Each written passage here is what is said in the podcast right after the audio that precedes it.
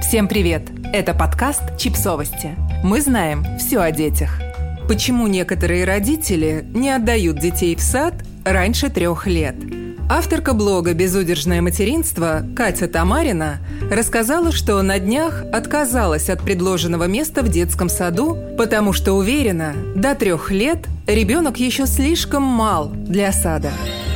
Старшая дочь Кати пошла в садик в два года и семь месяцев. Женщина считала ее адаптацию легкой. Отрывая от себя по утрам ревущую дочь, я радовалась, что хотя бы грудное вскармливание еще сохранилось и помогает держать ниточку привязанности, минимализируя психологическую травму для нас обеих. Среднего сына Катя отдала в сад в три с половиной года.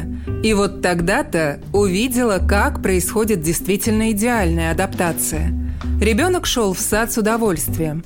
И хотя неделю хандрил и ныл, через месяц остался на сон и с тех пор ходит без скандалов и больничных. Когда в квартире раздался звонок из отдела образования с предложением сада для младшего сына, Катя на секунду представила себя в пустой и тихой квартире.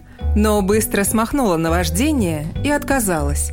«Детский сад – чудесное изобретение, нужное маме», – пишет она – но не стоит питать иллюзий на тему социализации. Общение с другими детьми детям необходимо не раньше трех лет. В комментариях с позицией авторки не соглашаются. Мой сын пошел в частный сад в два года и восемь месяцев. Хоть и говорят, что социализация не нужна до трех лет, я вижу, насколько лучше он стал себя вести с другими детьми.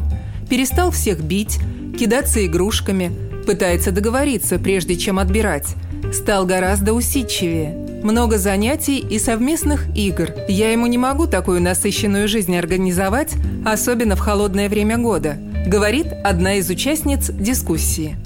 Знаю реальные случаи, когда в полтора ребенок пошел с улыбкой и так до школы и ходил довольный. Для меня это прям чудо чудное, рассказывает другая пользовательница Инстаграма.